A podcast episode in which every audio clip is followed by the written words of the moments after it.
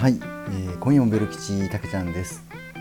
えー、というわけでですね今回は、えー、僕一人でお話しするというなんとも、え地味な回となっております。なんで一人で話しているのかと言いますとゆたぴんもねあのこの、えー、一方ボリューム1で言ってましたがちょっと8月みんな忙しくてなかなかコンテンツがあの収録ができなくてコンテンツが足りなくなっちゃったということなんですね。まあねあの自分は割と普段から独り言言ってたりするんで、まあ、その延長かなっていう感じでやっていきたいなというふうに思います。ちなみに今あのお酒は飲んでます、えー、時刻は夜11時過ぎですね、えー、自宅でハイボール飲みながらあのハイボールにちょっと柚子の、え原液を入れて飲むっていう最近こればっかりなんですけれども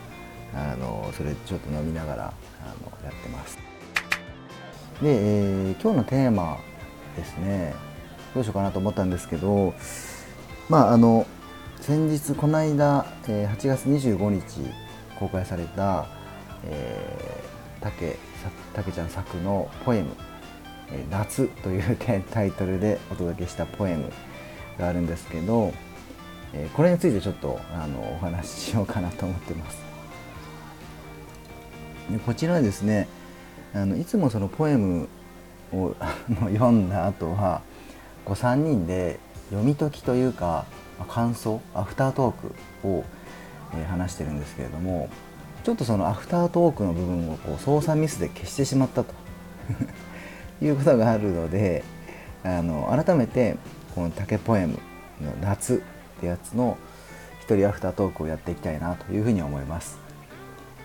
まあそれにしてもですねなかなかニッチなテーマなんであのもうここまで聞いてくれたあなたはかなりレアな方だというふうに思います、えー、引き続きお付き合いください。でこのラジオドラマ「夏」なんですけれどもあの聞いていただいた方は分かると思うんですがこう最初はあのカフェっぽいシチュエーションで、え、注文を取るウェーターの声で始まります。でそれを受けて、えー、明るい声の男の子ユタピーの声なんですけどが、えー、彼女とのデートを楽しんでいると。でこうなんか風鈴の音とか聞こえたりして、えー、夏最高とか言ってると。いう展開なんですけどで次の展開でもう一回あの冒頭の、えー、ウェイターの声にも戻ると。でここでそのあさっきと同じシチュエーションなのかなっていうふうに、まあ、できれば気づいてもらいたいなっていうのはあるんですけど なかなかこの僕の拙いシナリオだと難しいなというところもありつつ、えー、で次の展開は、えー、今度彼女の視点から見た状況はあのりっちゃんの、えー、語りで語られるというところですね。でここであのそれまでその青い空だと思っていたものがこうシェルターのドームであったり風鈴の音だと思っていたものが、えー、放射線量測定器の音だったりっていうふうにしてるわけですね。ちなみにこの、えー、測定器の音っていうのはですねあのザ・デイズというですねネットフリックスで、えー、やっている、まあ、福島東日本大震災のあの福島の原発事故を描いた映画の中に出てくるガイガーカウンター、えー、放射線量測定器の音があのあるんですけどなるべくそれにちょっと近いものでちょっとイメージを探したりしました。で、えー、こう楽観的な彼の、えー、男の子の視点では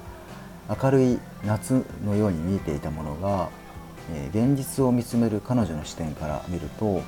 非常に厳しい現実を映していると。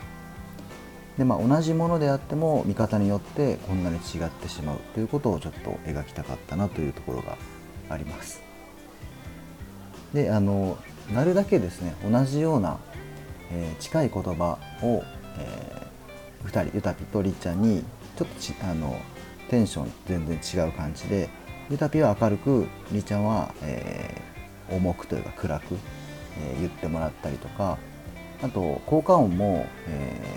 ー、近いもの、え似ていて似て聞こえるけど、えまあ実は違うっていうようなものをこうあえて選んでみたりっていう感じですね。で、えこうしてその物語はですね2つの視点、え彼と彼女の視点で展開していくんですけど次の展開として3つ目の視点、え冷静に現状を伝える、えニュース音声っていうのが入ってきます。でそこで、まあ、どういう事態が起きているかっていうことが明らかになるという展開になってます。で、えー、まあ、地球がその戦争とか環境破壊によって第6の絶滅期を迎えているという内容、え現実を突きつけられるとでちなみにこれはあの実際に言われていることでもあって、まあ、ちょっと検索とかしてもらうと出てくると思うんですけど今ですねその人類の存在によって、えー、6600万年前の恐竜の絶滅あの隕石が落ちてきてあの地球の環境が変わって恐竜が絶滅してしまったっていうあの大量絶滅に次ぐ6回目の大量絶滅が起きる可能性があると。でなんならもうそれはすでにあの始まっている。という話もある。でまあちょっとそういったエッセンスを入れてみたっていうものになりますね。でラストは彼女の視点に戻ります。で、まあ、彼女はまこんな厳しい現実を受け入れて、まあ、それでも生きてこの命をつないでいくという静かな決意を秘めているというわけですよね。でそれが、えー、僕らのレゾンデートルだと。えー、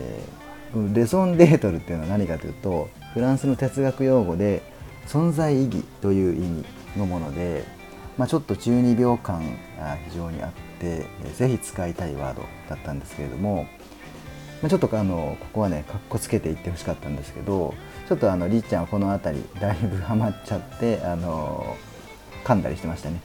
でそのちょっと噛んでるりっちゃんの NG テイクっていうのも8月27日の配信の回で聞きますのでぜひ聞いてみてください。あとですねこれあの収録した後で知ったんですけどこれ正しくはレゾンテートルじゃなくてレゾンデートルらしいです。これねあのちょっと恥ずかしいですね。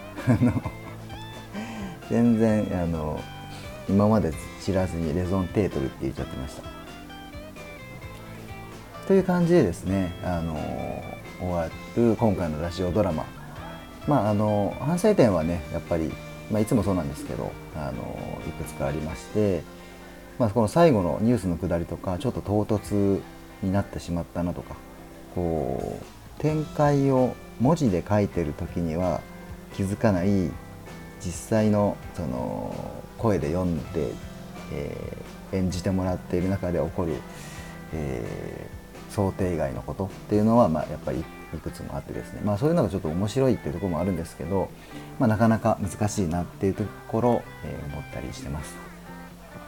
まあやっぱそもそものところで言うと、えー、こう意図書いて意図していることがこう伝わるのかな伝わってる中身になってるのかなっていうところはやっぱり、えー、思ったりしていてなんでこのあの意味分かりましたよとかこの辺全然分かんないとか何かしらご意見ご感想あれば、えー、書くモチベーションになるのでぜひお便りください、えー、お待ちしてます。であとはですね、まあ、これまで2つラジオドラマ書いてみたんですけどやっぱりちょっと不穏というかりっちゃんも言ってましたけど不穏というかディストピア、えー、まあ、ユートピアの反対ですよね。ちょっと暗い未来を描くような感じになっちゃってるので次は、えー、まあ、ちょっと今もう書いてるんですけど夏の恋の話とか夏の終わりに振り返る恋の話みたいなことを書いてこうぜひねりっちゃんに読んでもらいたいなというふうに思っていたりします。のでそちらも楽しみにしてください。という感じでですね、えー、竹の一人語り一方 あの えー、ラジオドラマ「夏」の一人アフタートークというのをやってみました。あのまあこういった何かしら書いたりするものはちょくちょくやっていきたいと思いますので、えー、よろしくお願いします。でこの一人語りですねあのユタピの節約の話はもう聞いたんですけど面白かったですね。えー、りっちゃんの方はまだどんな感じでやるのか、えー、聞いてないのでちょっとそっちもねちょっと楽しみにしたいなというふうに思います。というわけで今夜もベロ吉今日はここまで。今夜もベロ吉はだいたい週23回簡単今夜もベロ吉はだいたい週23配信をめどに Spotify、Apple Podcast などでゆるっと配信しています。ぜひフォローしてください。すいません。同じのもう一杯。一人は寂しいですね。